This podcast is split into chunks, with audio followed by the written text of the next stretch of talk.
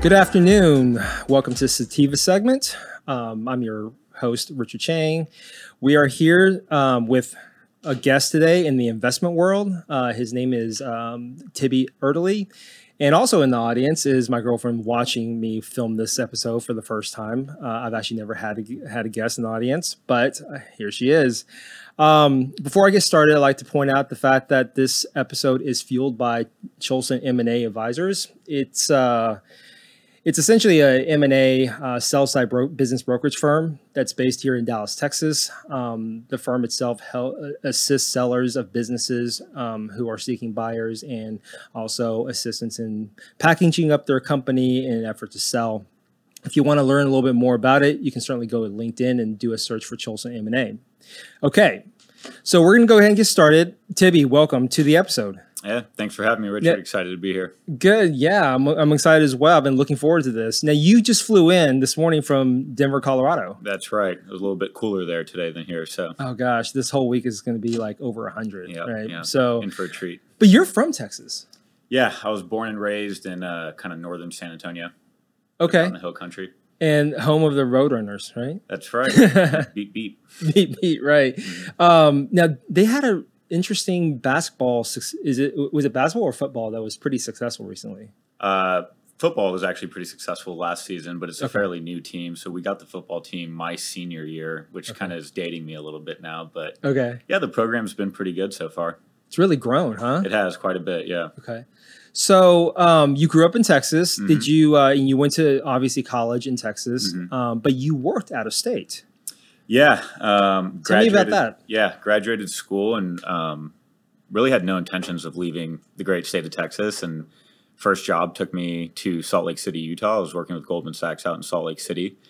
Um, spent about 18 months there, which is about the minimum amount of time you have to spend with any team as an analyst. And very quickly uh, moved my way out to New York City and was with Goldman in New York for you know, about another couple years or so. Okay. So tell me the most valuable thing that you learned at Goldman's. Both, you know, it doesn't matter the city. Yeah, you know, I think one of the most valuable things I took away from the company was the value of mentorship and finding someone to really kind of cling to and someone that you can confide in and ask questions.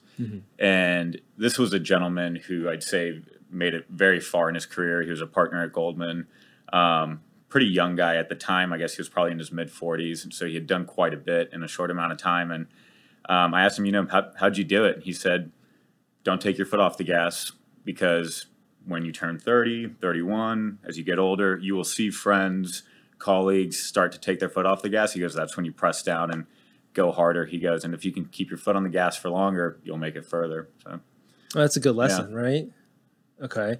So, I mean, it's uh, he's obviously emphasizing hard work and uh, and diligence and being persistent in what you want to do. absolutely. Um, but uh, as an analyst, what was that like working as an analyst at, at Goldman's? Um, a lot of late nights, um, a lot of repetitive work.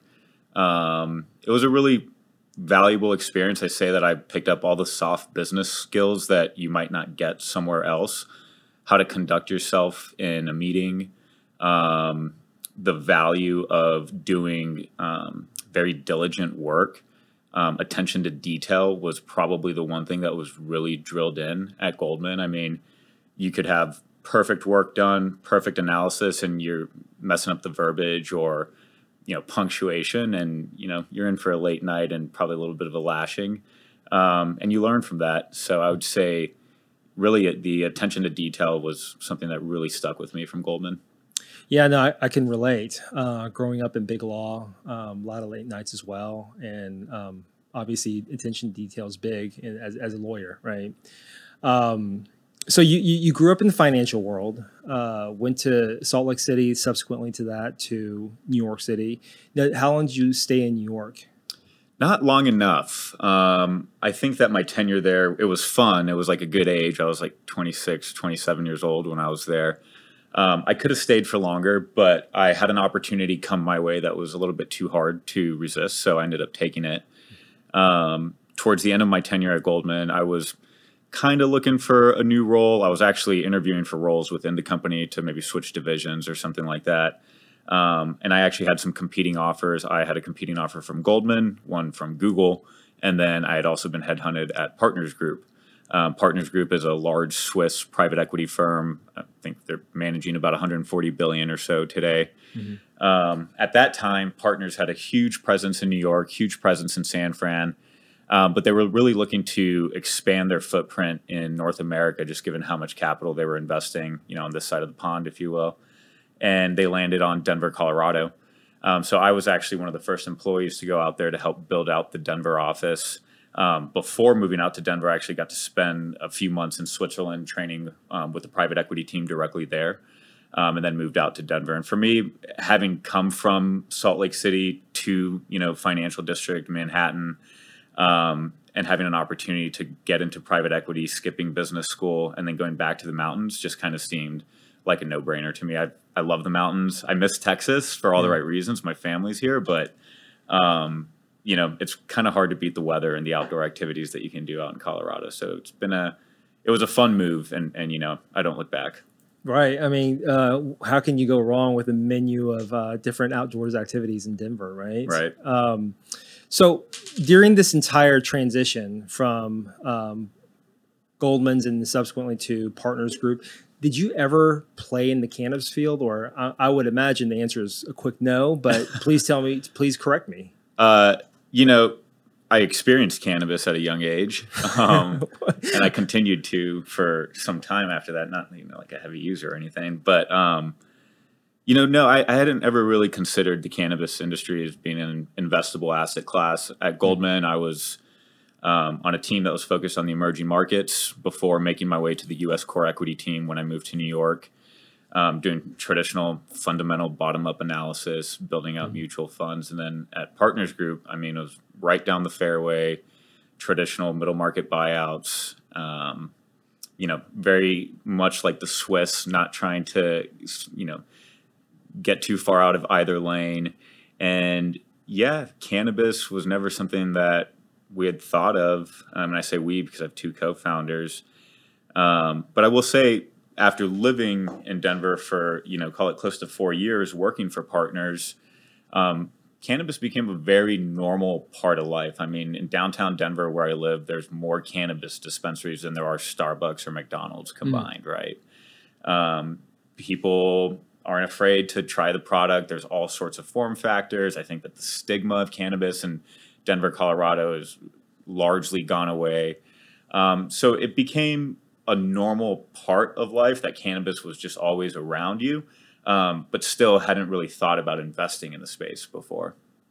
Yeah, so I'll I'll make a comment to uh, what you just said about the stigma going away for cannabis in Denver. Um, I don't think that's um, by any means the case here in Texas um, in many capacities, right?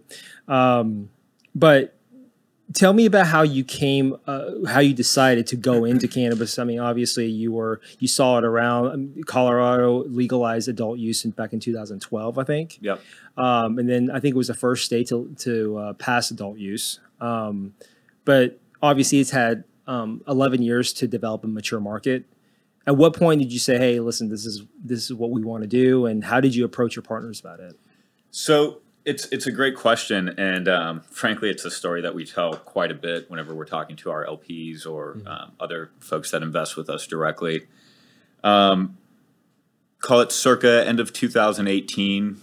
You know, my partners and I, Pete and Jordan, um, which actually people figure this out. Key's actually an acronym for our last name. It's Carabas Erdely Euclid. It took us about three minutes to come up with the name of our company. We had always talked about doing something different, like maybe going and starting a traditional private equity fund or a real estate fund. Just we felt that we had the experience already and loved everything that we learned at Partners Group. Could wouldn't be here without partners, without Goldman. Um, but we're ready to branch out, and And were they at partners with you? they were at Partners with me, and they Okay. they both. Jordan started about a year before Pete and I at Partners, but he was in the San Fran office. But we all moved out to Denver around the same time. I think we were within like the first fifteen employees in the Partners office out there. Something like two hundred and fifty now. They have a huge campus. Um, so I met those guys early on in my career or tenure at Partners. Got to know them. We're friends first, and then you know ultimately talking about maybe branching off and getting into business together. And the one thing that always kind of was stopping us was that if we were to go out and try to raise capital, why would somebody invest with us following a similar strategy as to what we were maybe doing at partners or a competitive firm? And we're all you know 29 30 years old at the time.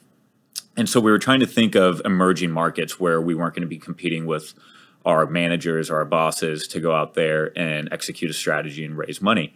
Um, we had several quirky ideas um, none that really stuck with you know all three of us. And then end of 2018 when the farm bill passed we were like oh look, this cannabis thing's real. This must be a precursor to eventual legalization. Um, there was so much investor appetite, demand. It was all over the headlines. And given our proximity in Denver, we're like, wow, there must be some really cool deals that we can work on and see out here. So we started looking at opportunities. Um, very quickly learned that we were basically boxed out from investing in the asset class, akin to most hedge funds, private equity firms. There's either vice clause restrictions that mm-hmm. won't allow them to invest, or simply put, because it's still federally illegal, it's not within their mandate or their ability to invest in the space. And so that be, kind of became the light bulb moment for us. We were like, okay, so on one side of the equation, all the institutional guys aren't stepping into the space, so there's not really a lot of folks like us. Um, but there's a ton of investor appetite, but not really a lot of great places to park your capital, except for maybe a few publicly traded companies that, mm-hmm. at that point in time, we thought were trading at you know, crazy valuations, and I think that's proven to be true. Um, so that was, like I said, the light bulb, and we said, "Holy smokes, this cannabis thing! Mm-hmm. Like, we can go out there, we can raise capital. We live in the perfect city to do it. It's you know, I think Denver is kind of like the Silicon Valley of cannabis, right?" Um, there's certainly more hubs today than there were, you know, five years ago when we started. But you know, Denver's still kind of the heart and soul of cannabis, at least from our perspective. Um, and so we said, all right, this is it. 2019 came, um, got our you know bonuses from the year before, and pretty much mm-hmm. within 24 hours quit our jobs and started Key Investment Partners. And that's uh, yeah, that's kind of the history there.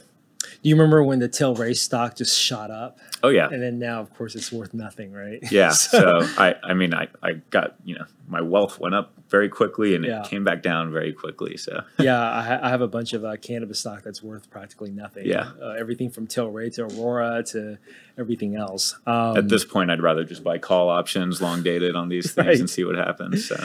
So um, the farm bill was a turning point for you mm-hmm. guys. Um, it caught your attention. Yep. Um, but let's be honest, that was far um, that, that was far down the line post uh, adult use legalization. Mm-hmm. So you uh, essentially you had two avenues. You had the the, the hemp cannabinoid market, yep. which covers industrial hemp. It covers a bunch of other stuff, right?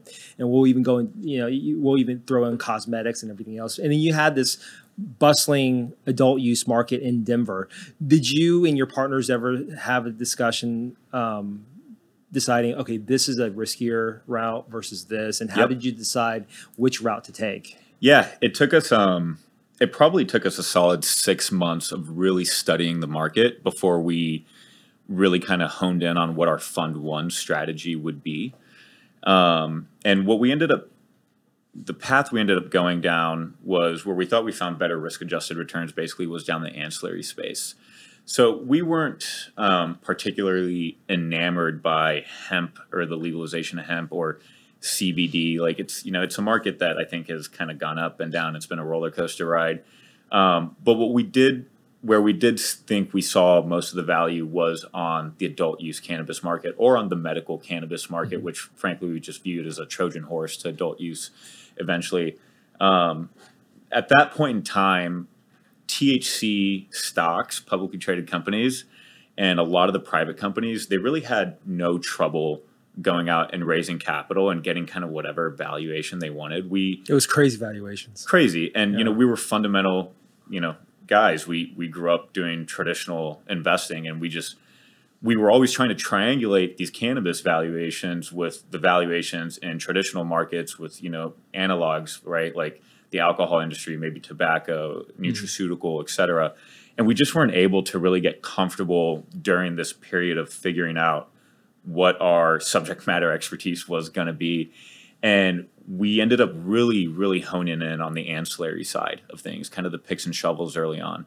And the reasons for that is one, we thought valuations were much more reasonable it was a lot easier for us also to triangulate valuations with traditional analogs, right? So, you know, in a similar vein to how cannabis related companies even today still have trouble accessing banking, deposits, insurance, etc.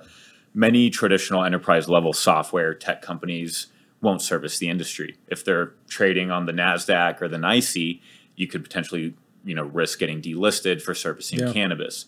And so it created this whole ecosystem over the years as cannabis had been legalized of these basically copycat enterprise software tech mm-hmm. firms, right? And given our traditional background of investing, it was a lot easier for us to understand those business models, frankly, than going straight into agricultural cannabis, blah blah blah. Um, so that was number one. Is we felt we had more experience just looking at those types of business models, um, and we liked the ability to go out there and again, uh, you know, compare the valuations to what we were seeing in traditional asset classes. Um, it also gave us a lot of visibility into who ultimately we believe will be the strategic acquirer of these businesses. You know, ADP might not service cannabis companies or Paychex who used to, now doesn't service cannabis companies anymore.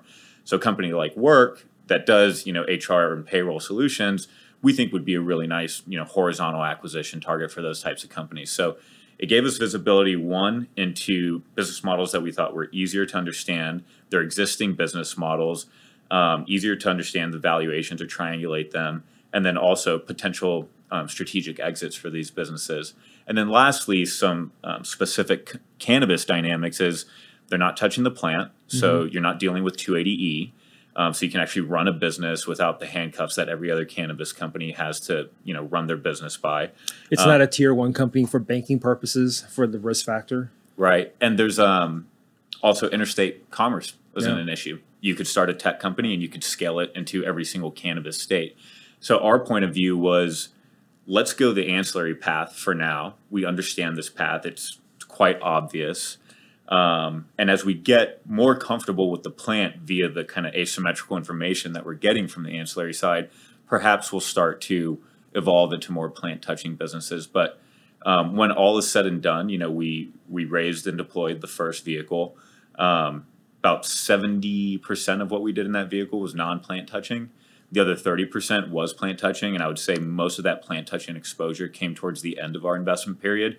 A couple reasons: valuations were coming back down to earth by the end of our investment period um, in that vehicle, and um, just frankly, our understanding of, of the industry and the space was much greater than it was when we first got involved. Yeah, sounds like your identity kind of morphed over time, right? You start off in this ancillary space instead of focusing on the traditional supply chain upstream, downstream, and midstream of cultivation, processing, manufacturing. You focused on this um, niche ancillary space that kind of set the tone of your identity. I think so. But but over time, you became more knowledgeable in the industry, and you said, "Oh, okay. Well, maybe we should dabble into this other in, um, this, this this other space." Um, was that transition um, a challenge, or were you guys scared? Uh, I, I wouldn't say scared. I probably excited. okay. Um, you know, there was probably two key things that ultimately led to the transition. Right. Um, first and foremost, n- nothing in the world is going to take the place of experience. Right. We had, you know, three, four years of experience investing in tangential cannabis businesses, which helped us really get more comfortable with the plant itself. And simultaneously, the capital markets became much more expensive for cannabis companies, which, as an investor, it can put you in a fortuitous position. Um, and the access to, to capital became much more difficult for these companies. So valuations were coming down. So we said, not only do we know more today, we're actually seeing these companies trade at much more reasonable valuations. And that was really kind of the you know catalyst for us, if you will, to start to get more involved with the plant. Um, yeah, Okay. Um, so you obviously have these different funds, and just for for the audience's uh, understanding of key investment partners, you're you're essentially a VC fund. that's right. Okay. Yeah, I call this a growth equity fund, but VC, whatever, right? Right. I mean, it's a it's that it's it's that it's an initial seed money that kind of gets that gets a company going, and you're looking for high returns. Clearly. Yep. so Yeah, we- let's we, let's we, just we throw, get in the weeds, we get high returns. yeah, you get high it. returns. Yeah. Let's just throw that out there and be very honest with Yeah. what you're looking for. um, but so here's I guess here here's here's my question is that you have this these funds and you capital raise. Now you're let's let's talk about the the companies that's part under fund one which you said is closed now right? That's right. okay so you essentially you aggregate capital and I'm trying to talk in a way that most of my audience will understand. Sure. and you create this fund and this fund you have to deploy capital. You take this capital you deploy it and as you said you start off in the ancillary space. Um, tell us about some of the, the companies specifically the names of the companies or maybe even tell us a little bit about those companies that's under fund one which is closed and then let's transition to fund two Sure. So, real, I think important to kind of paint the full picture of how we think about investing. So, nomenclature in VC is really all over the place. Um, people will talk about their series A1, A2, A3, and it can go on forever, blah, blah, blah. Just to generalize it, we're typically going to be more like a Series B, Series C investor. So, Yeah. we're not really the folks to give you your seed capital. We want to see, you know, at least a couple years of a track record Sure. so we can actually go out there and analyze management's performance. Um, frankly, we love to meet seed companies and track them for like a couple years. And then it's like, okay, once you're of certain size, then let's talk. would you say over 10 million Um, over 10 million in revenue is Yep. probably where we start to get more interested. yep Um, for sure, that's that's definitely right. We also, I think, really pride ourselves, and this goes back to our Partners Group's days. Partners Group was really known for um, finding proprietary deals, structuring their own deals, leading their investments, et cetera. Partners was a lead buyout shop, so we're certainly not lead buyouts. We're you know minority investors or significant stakes, but we do like to lead and structure a lot of our transactions. So I sit on the board of I think five companies yeah right i now. noticed that yeah Um, and you know, I think that's very near and dear to us. Is especially today where capital's not flowing as freely. Um, it's even easier to go out there and lead these transactions. There's just not as much competition, and we like that because we like having that board representation. We want to work with the management teams that we invest with. Um, we're certainly not the guys to take the keys and run a business, but we want to help and bring in our network of advisors to help ensure that the investments are are successful. Um, with that being said, happy to talk about a couple companies in, in Fund One um, to bring it full circle to your question. So, our very first investment um, was in a company called BDS Analytics, or c- commonly known as BDSA. Um, just for anyone listening in, if you're you know opening up a Wall Street Journal or you're seeing an article in the cannabis industry and there's cannabis statistics in there, there's a very high likelihood that it's coming from BDS Analytics. So what these guys do is they're a data analytics company, very similar to call it like an IRI or a Nielsen. Um, they're plugged into virtually all the point of sale systems within cannabis. They take this data, they collect it, they aggregate it, they synthesize it, and they create actionable reports with it, right? So retailers are using this information for inventory purposes. Um, CPG companies or branded products are using it for go to market strategy. Um, virtually every MSO, multi state operator out there is a client of BDSA. Eventually, we think that this data is going to get further and further into traditional industries like you know traditional CPG like a PepsiCo or nutraceutical companies, alcohol companies. Um, confidentially, we are seeing those types of companies come after our data today, which we think is a really um, great precursor to these folks seeing the writing on the wall that cannabis is ultimately going to affect their top and bottom lines. Um, we chair the board of BDS Analytics. Um, really fantastic company to be a part of. Just frankly, we receive a lot of asymmetrical information from from that business as well, having access to that type of data. okay Yeah. And so, um, as far as I mean, it sounds like a service um, oriented uh, company. Yep, Um, how do you how do you charge for your services on those? So it's actually um, the business model is this is was kind of key to our underwriting and something that we really liked about the company is as the industry grows, the amount of data grows and it becomes more mm. valuable. And the more valuable the data is, the more you can charge. Every time a new state comes online, the package that we're able to go out there and sell to one of these multi-state operators grows and just becomes more and more expensive. So we are growing in line with the cannabis industry, which is frankly mm. core to our thesis investing in the ancillary space to begin with. We said, you know, if we're seeing, you know, a 20 to 30% CAGR, right, year over year growth of legal cannabis sales, let's invest in companies that are at a minimum trying to capture that growth rate themselves, if, if not grow faster. And in BDS Analytics, I think we're seeing that type of growth and we're seeing it happen organically through the legalization state by state or from a state market transitioning from medical to recreational as the TAM expands, the data expands as well. Did you hear that Minnesota just passed adult use, I did. That's very exciting. being the 23rd state? So in, in We're, we're almost there. We're almost halfway there. almost halfway right. Uh, they say uh, over a third of Americans today live in an adult use state. Yeah. Right. Um, so like a new state like Minnesota, like that, what does that mean for BDSA? So it just gives more opportunity for you know as think about as the infrastructure is built out, right? And Minnesota could be a specific example, but it really this example spans across the U.S. Right? Like we're talking about an industry here that's different than most emerging market asset classes, right? Like no doubt the blockchain is going to be huge. It already is in so many ways, or artificial intelligence. But what's you know what's like a floor for that? Like wh- how big could the industry be? Not sure. Cannabis, there's an embedded consumer, right? There's this huge black market across the United States. I don't know exactly what it is in Minnesota, so I'm going to mm-hmm. give you a, a U.S. example. But mm-hmm. you know, there's estimates that are some are crazy as high as like 150 billion. You know, we see call it like 80, 80 million or 80 billion black market, somewhere in between there. So let's call it 100. The legal cannabis industry today is about 30 billion. We know that this industry can grow into at least 3x the size with that embedded demand as I think about BDSA, how do you grow into that embedded demand? How do you take that black market and evolve it into the legal market? Mm-hmm. There's a few things that have to happen. Number one is infrastructure needs to be built out. Licenses need to be handed out. Cultivation needs to be built out. Manufacturing, retail. Once you have all of that, and it, you can actually start to compete with black market prices, or you have new consumers that previously would have never touched a drug dealer to go buy you know cannabis entering the market you start to see the total addressable market of the legal cannabis industry grow quite significantly.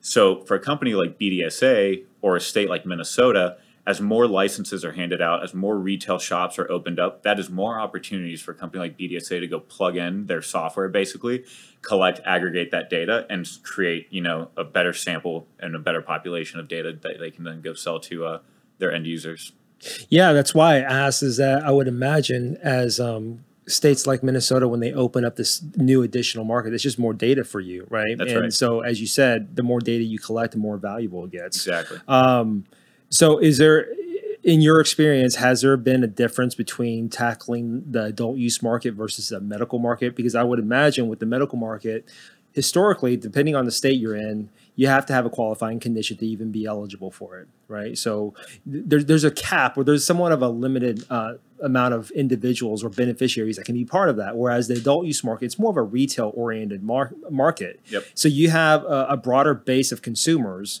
and you have a limited base of consumers on the medical side. However, they're, they're, they serve two different purposes, and you're dealing with two different set, uh, sets of demographics. Yep. And so, has, has that impacted how you guys approach your your investments, or um, any considerations you would have? It, it, de- it definitely has. Um, you know, no doubt are we excited about the potential for adult use recreational cannabis in the United States. Um, and look, we do have investments in very mature adult markets like Colorado. Um, we were investors in Livewell. Livewell is now acquired by PharmaCann. We're still a part of that transaction. Um, via the ancillary side, BDSA is headquartered in Boulder, et cetera, et cetera. Um, so we like mature markets because it gives us visibility into competition and actually folks who can really run a business in a Yeah. competitive market environment. And if they're achieving, you know, great margin profiles there, then um, that's exciting for us with regards to how we think about the long term of cannabis. But as we think about Fund Two and our deployment into the plant, you, you actually said it um, here. Our focus is a little bit more of a retail strategy or CPG. We like branded products. Um, five years ago, I would have never said that about CPG. Uh, there are just so many different brands out there because there's no interstate commerce. You don't know how brand loyalty is going to translate across state lines. Fast forward to today, there's brands that also have a multi-state presence. We think ultimately brands and retail are going to be big winners in the cannabis industry.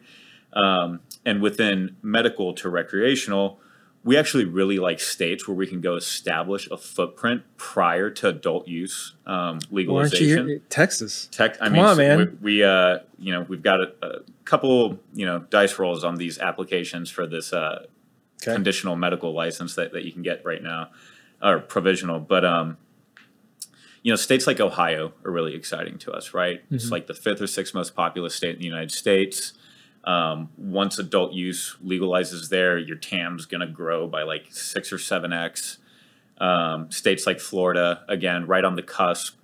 Um, Florida's an interesting market. Florida's though, interesting, right? yeah. I mean, they they they they don't have adult use, but they have such a robust market with Trulieve being just the, the, the dominant player there, like by by far, with without any competition. And there's a lot of interesting politics in, in Florida that kind of dictates that market and how um, how that works. Yeah, I think Florida. I think Trulieve, you know, the information's out there, so someone feel free to correct me if I'm wrong, but they own about fifty percent of the market. In Oh, more than that. maybe more than that. More than that. right? Um, and Trulieve is in the process of basically trying to undercut everybody They in are. Florida right now. Yeah. You know, bringing down the prices significantly, make it hard to compete. Um, but there are some very talented operators going into the space in Florida right now. Um, we're backing one of them um, as we speak right now. So we're investors in TRP, which is the real estate arm of basically the Cookies brand. So Cookies, the structure of the company is um, it's kind of wonky. You know, there's like the Cookies apparel, there's the Cookies IP that's like to genetics, and then there's the real estate side. We're investors in the real estate side, and basically we have the exclusive rights to brand our dispensaries with the cookies or Dr. Greenthumb's, et cetera, um, logo. These are folks that come out of traditional private equity, real estate private equity. Um, they've got a really great track record of building out, you know, a great retail footprint on the corner of Main and Main. Um, and we actually just got one of the licenses in Florida that allows us to open up unlimited retail locations. So um, it's tough. We're going to go out there and we're going to compete with Trulieve, but I think that we're also catering, frankly, to a totally different consumer um, in Florida. You know, cookies is thought of kind of top shelf, you know, very high tier.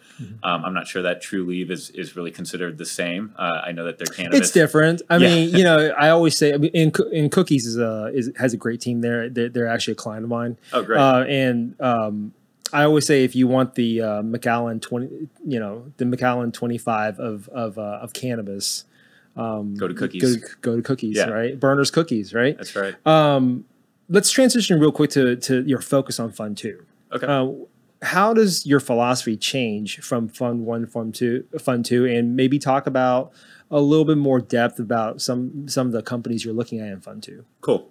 So, um, you know, it's it's a tough environment out there. I think anybody who works in the industry is is probably going to say that I'm even sugarcoating it by just calling it tough. It is very very difficult cap markets environment. It's largely driven by the lack of progress that we've had on the regulatory front. Um, but with that being said, we are still seeing overall a very quickly emerging market in the United States in the cannabis industry, and it's largely being driven by um, states defying the federal government and choosing to legalize some form of cannabis themselves. And what we are seeing is that the people want marijuana, and our Congress is far behind what the people are asking for. Um, and that certainly has affected the industry in a very material way these days. Um, just to kind of give everybody a little bit of a history lesson on why I think cannabis is so difficult today. Um, you know, look, cannabis became an out of favor trade as soon as, actually, basically as soon as Biden took office. Biden had all these big plans for cannabis that never really came to fruition. Very quiet on the topic. Why was he quiet? Well, he was dealing with COVID and then the war in Ukraine and this and that. Um, okay, under, understood. So cannabis securities are starting to do this, and then about a year into his presidency, you know, our good buddy Jay Powell starts raising rates faster than they've ever been raised before, um, and these high risk trades became even more kind of off market, right? Um, and then just without any real movement on the regulatory front, getting so close, like towards the end of that last year, people thought that SAFE was going to pass with the NDAA, et cetera. It never happening. I think it's just left Passed this- the House like seven times. like seven times. Yeah. And finally, we're talking about on the Senate floor, but you know, They even tried rolling that into like a national defense. Yeah, the something. NDAA. Yeah, NDAA, and they even tried rolling some of the language in uh, in a COVID related bill. Yep. I don't know if you remember that, but Yep. that was back in 2020 when they tried almost covertly s- squeezing that in, but it never got any traction. well, finally, they're actually talking about it where they should as a standalone bill, Yeah. right? Like, you know, trying to squeeze it into one of these packages as a bargaining chip, I don't think was ever the right path forward, anyways. But, anyways, the long story short, it's been a really tough go on the regulatory front. Um, and then on the cap markets front, you know, again, banking is still difficult. U.S. exchanges won't allow U.S. cannabis companies to uplist. Um, many institutional investors, where most capital would flow from to any emerging market, are boxed out from investing in this space. No different than when we first started. Um, so all the excitement in 2018 and 2019 and even into 2020, it's just kind of abated because everybody's like, "Where's the regulation? Like, when are they going to make it easier to run a marijuana company?" And so what that's done is it's made the access to capital much more difficult for companies. The cost of capital everywhere is higher today, uh, but the cost of capital for a cannabis business, which doesn't have access to all the traditional pockets, is that much higher. Right? Then you hear, then you talk about 280E, right? Right. And that you have to be that much more profitable in order to be profitable because you can only take deductions off of COGS. Exactly. I mean, we see effective tax rates like seventy percent for some retail Yeah. cannabis locations. So it's uh, it's crazy. It's really tough to operate a business. Now, that's where our narrative comes in. We're one of the few pockets of capital out there that are willing to work with cannabis companies because cannabis companies don't have access to many different pockets of capital. Look, we're not sharky investors, but we can go out there and dictate much better terms than you can by investing in a traditional asset class. So we go out there to so our whole strategy today is one, the ancillary thesis we think is still very much alive. However, over the last few years, I think that we've seen some players really start to pull away from the pack, and we've seen some companies start to struggle more. Um, our whole focus is let's work with you know the top one or two competitors in any kind of segment, um, and then two, we have basically widened the funnel to start to look at many more plant touching opportunities because valuations are about as cheap as they've ever been. Um, but even more important than I think the value, the entry price is we're getting much better deal terms with more downside protection. Well, than you we have to before. be Yeah. given the cost of capital, right? I mean, everybody wants it, and you guys have it, or your competitors have it, and um, so I would imagine you're getting pretty good deals. Um, you mentioned going in on uh, with your working with your competitors. Do you ever go into like a joint investment opportunity Oh, yeah. with your competitors? And Yep. so, t- have, have you tell me about some of the challenges with that, if any? Um, you know, it's actually been super complementary, right? Like, there's Okay. not really a single cannabis fund out there that can fill out an entire, call it large round by themselves, right? Like, you know, our check sizes today, like, we're looking to deploy anywhere from call it four to six million per deal. But we like to go in with like one to two million to start and build our positions over time, right? So we we don't you know we don't shoot our whole clip all at once. So if we're going to go invest in a 10 or a 20 million dollar round, we can't take it all ourselves. Mm-hmm. So we actually work with our, you know, competitors to go out there and really pick the winners together and help to capitalize them. I don't have a crystal ball, but we feel that we can write history a little bit by doing this. If there are two or three companies competing for capital, working in the same vertical or sector, whatever, and rather than us finance one and our competitors finance the other and someone else the other, we put our heads together and say, why don't we pick one horse and finance that one and potentially write history by being the financial backers of the one that we three collectively are working with. So, um, I mean, before I came and met you, and for the last three weeks, I've been on phone calls with like four or five of you know our competitor funds that we're quite friendly with. we we sit on a lot of the same cap tables, and we're working through some issues right now with one specific portfolio company that we're invested in. I can't talk about it right now, Sure.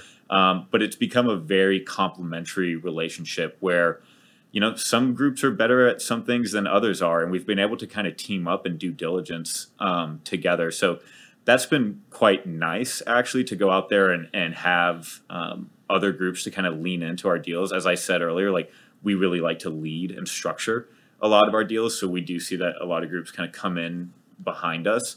And they'll rely on us for some of our due diligence or you know vice versa. We'll, we'll piggyback on a little bit of theirs but um, traditionally we're doing our entire process all in house internally and like we'll we'll share what we need to share with our competitors but ultimately uh, yeah we like to work together with, with folks out there. And there's groups that we don't work with Yeah. um, because they don't play well in the sandbox. There's And always those. yeah, and I won't mention who those are, but it's just a fact. But it must life. it must be nice to essentially share the workload, right? And also also you're you're essentially allocating different different um, resources as well, and that you're not essentially on your own uh, when you uh, conduct due diligence and and um, and as you're trying to find out more information about these different targets. You, you know, I wouldn't say that the workload changes dramatically. Like we, you know, we all we pride ourselves in our due diligence process, Okay. and you know, I, I'll invite you to our data room. You can see it. Like the length of an investment memo doesn't matter, right? It's the quality of the due diligence. But just to give you an idea,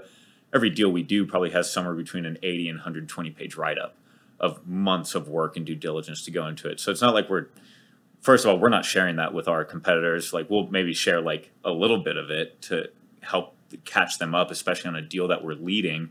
But we're typically not sending out a, a memo like that. That's really our bread and butter, and that's what we offer to our LPs is that we do very extensive diligence. I'll be the first to say it. You know, we didn't reinvent the wheel here. We took the same processes that we learned at big firms like Partners Group or Goldman Sachs, and we're now instituting those processes in the cannabis space, which I don't think a lot of folks are doing. What what I do like is it gives us one more confidence that we're actually going to raise a round, right? If it's a ten million dollar round and we're only putting three million bucks up, we need the seven million so that this company can execute on their business strategy. So we like having these other firms that can get excited about opportunities alongside us or us alongside them to go out there and ensure that we're going to raise enough capital to give this company the ample runway and growth equity that they need or growth capital that they need to really execute on their business plan. And then, you know, just like the what I guess what's the word? Um, it certainly makes you feel all nice and fuzzy inside knowing that like we're kind of in this together right if things go Sure. well we can high five Yep. but also misery loves company if things don't go well at least you know we've got someone to uh to talk about hey what went wrong here or how could we make it better and you know the truth is it's investing right you like at the end of the day you do what you can to analyze the risk, the downside. It takes us 10 minutes to understand the upside of any investment opportunity. It takes us three months to underwrite the downside. But it's still a finger in the air. You still have to make, you know, the management team has to execute, et cetera. Anything can make a business go wrong or an investment go sour. And while we're confident in our ability at Key to discuss, you know, potential paths forward or remedies for these businesses, having more minds at the table definitely helps that kind of creative, you know, energy flow better. So I'd say that going into a deal, yeah, it feels all nice and warm and fuzzy to have someone with you, but where it's been really nice is just having more advisors at the table in the event that, Yeah. you know, something's going wrong and, and more, you know, just different perspectives is, is really nice. Yeah, I was just going to say that it sounds like the value of the collaboration are the different lenses that you bring to the table, and maybe you're identifying certain risks that other Exactly. people aren't, and vice versa. Um, are you guys looking at any inter- international deals beyond the U.S.? You know, we get the question all the time, and I think that there's just enough opportunity in our own sandbox in our own backyard. Um, I noticed a couple of your companies are uh, Colorado based. So yeah, we, we you know we we like we like you know being close to the management teams. Um, I like to be able to just jump on a quick flight and be there if I need to be.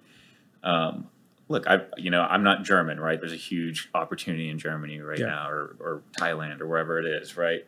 Um, takes you 12 hours, 15 hours to get to any Mhm. of these destinations. I don't speak the native language. I don't really have the boots on the ground feeling. So while I compliment some of our competitor funds for going out there and making some of these international investments, I, I also ask myself, like, do we have the competence to do it ourselves? And I don't think that we do.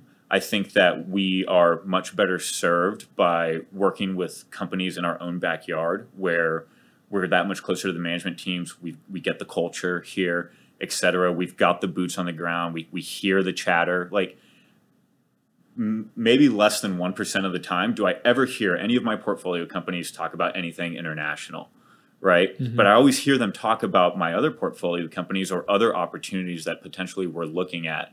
So we, we just don't have that visibility into international where I think that we could be dangerous. Um, that's not to say that there's not an opportunity with international investing. I certainly think there is. Um, we just think that we're much better suited doing it here. If I were to invest in international cannabis, I'd probably go find a manager across the pond. Got it. No, uh, obviously uh, potential for the future, right? But just not right now. It may, maybe one Yeah. of the guys wants to move to London or, or Yeah. Munich or something one day, but probably won't be me. Got it. Um, I mean, speaking of the future, what's what's the future? What does the future hold for key investment partners? So we are uh, we're actually in the process right now of, of holding the first closing of our second fund. Um, so the future for this vehicle is going to be a similar approach to Fund One, but a little bit more opportunistic. There's a lot of distress out there today. Um, really, what our goal outside of the ancillary side on the plant side is to partner with these operators that we have viewed as call it you know like the blue chip operators you know help them identify assets in their backyard that are distressed and start to consolidate the industry years ago as i mentioned cannabis companies were raising money at crazy valuations they could turn left or right and find capital and a lot of these entrepreneurs um, i don't think ever thought that the faucet would stop and it has and operating expenses um, were But they've had to liquidate um, assets in order to even Exactly. get ca- um, ca- enough cash to operate, right? Exactly. So, so they, you know, two or three years ago, they had all this money and they were spending money on all these crazy ideas and Mm-hmm. buying pretty cool assets and putting them on their balance sheet. But fast forward to today, they've ran out of cash. They don't have any runway. There's some cool assets on the balance sheet. We can go pick them up for maybe not pennies on the dollar, but the proverbial pennies on the dollar. And so, what we're looking to do is let's partner with the best operators, help identify these distressed opportunities, gobble them up, and really, you know, create a dominant footprint. So that's that's like the immediate future right now. The far future of Key itself, I think, is um, look, we uh, we come from traditional investing background. I think that cannabis is always going to be a big part of what Key does. Um, but our skill set, which is a proven process of due diligence, et cetera, um, I think can span across any type of asset class. So as I, you know, started off with the podcast saying we were thinking about what to do, and we knew we couldn't compete with our bosses, you know, all the gray hair to do something traditional at that time. So that's why we started thinking about emerging markets. Well, now we've got a track record. Now we've raised money. Now my hair's starting to turn gray, although you probably can't see it on the camera. So I think that uh, cannabis will always be always be a big part of what we do, um, but we will likely start to branch out into other asset classes as well. I mean, ultimately, I think that we're opportunistic investors, and we see opportunity all over the place. I think that the cannabis opportunity is massive. Um, I think the major catalyst is, for cannabis is going to be some type of reform, whether it's rescheduling, descheduling, or safe banking. That's all going to be very positive for the industry in one way or another. Um, and beyond that, it's going to be an industry that continues to mature, right? Like you're going to have debt capital markets that are way more mature. 280E is going to go away. Mm-hmm. Companies are going to start generating real free cash flow. Well, what does that mean? That means I can go back to a traditional LBO model. If I see real free cash flow, all of a sudden I know how much I can lever up a business. And if there's real debt capital markets, well, then all of a sudden the era of cannabis LBOs will probably be possible. That doesn't exist today. Today it's growth equity mm-hmm. investing and you know say a prayer, right, and see see what happens. Tomorrow, I think all that changes when 280E, et cetera, goes away. So the name of the game today is duration. How do you manage that risk? How do you have enough capital on the balance sheet to manage that runway? um, and work towards profitability today. Because if you can survive until one of these catalyst moments, then I think that um, there's going to be a lot of survivorship bias, frankly, in the industry. And then, like I said, traditional investing is is Yeah. probably down the road for us too. No, I agree. I think uh, the cannabis uh, industry still has a lot of room for growth. And it has a lot of room for um, evolving. Right, as you said, if it gets descheduled or re- or or, comp- uh, or scheduled in another class, that's going to affect different industries and how banking is done, and not to mention potential bankruptcy options that's not available today. Yeah. Right, so um, there, there's a lot of change. Now, have you ha- has uh, Key Investment Partners looked at other alternative substance industries such as psilocybin or kratom or anything like that? So, you know, I think folks naturally think because we're a cannabis fund that we that's a very easy um, path for us to go down.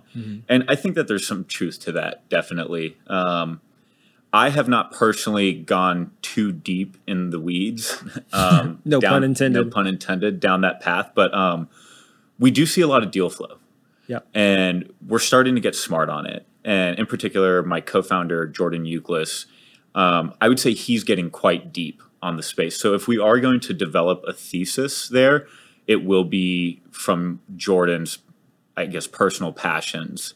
Um, I have nothing against it, but it is very different than investing in cannabis.